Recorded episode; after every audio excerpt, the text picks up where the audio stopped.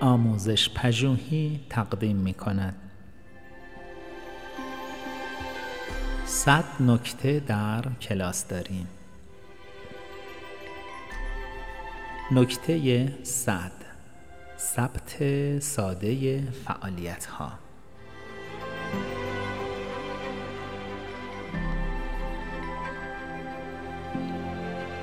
به طور روزانه فهرستی از آنچه انجام می دهید را به شکلی ساده ثبت کنید. پس از مدرسه چند دقیقه ای را صرف یادداشت کردن خلاصه ای از دستاوردهایتان نمایید. کارهایی که احساس می کنید به خوبی انجام داده اید را لحاظ کنید.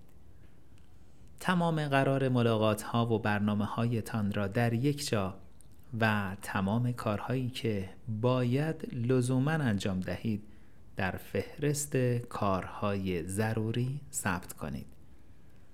بهترین روش این است که همه این موارد را در یک دفترچه یادداشت ثبت کنید. در کار معلمی سازماندهی خوب مسلما امری حیاتی است. تمام اوراق را به دقت بایگانی کنید. به صورتی که بتوانید آنچه را که می‌خواهید به سرعت بیابید. صرف زمان معینی در هر روز برای بروز نگه داشتن این سازماندهی بسیار ارزشمند است.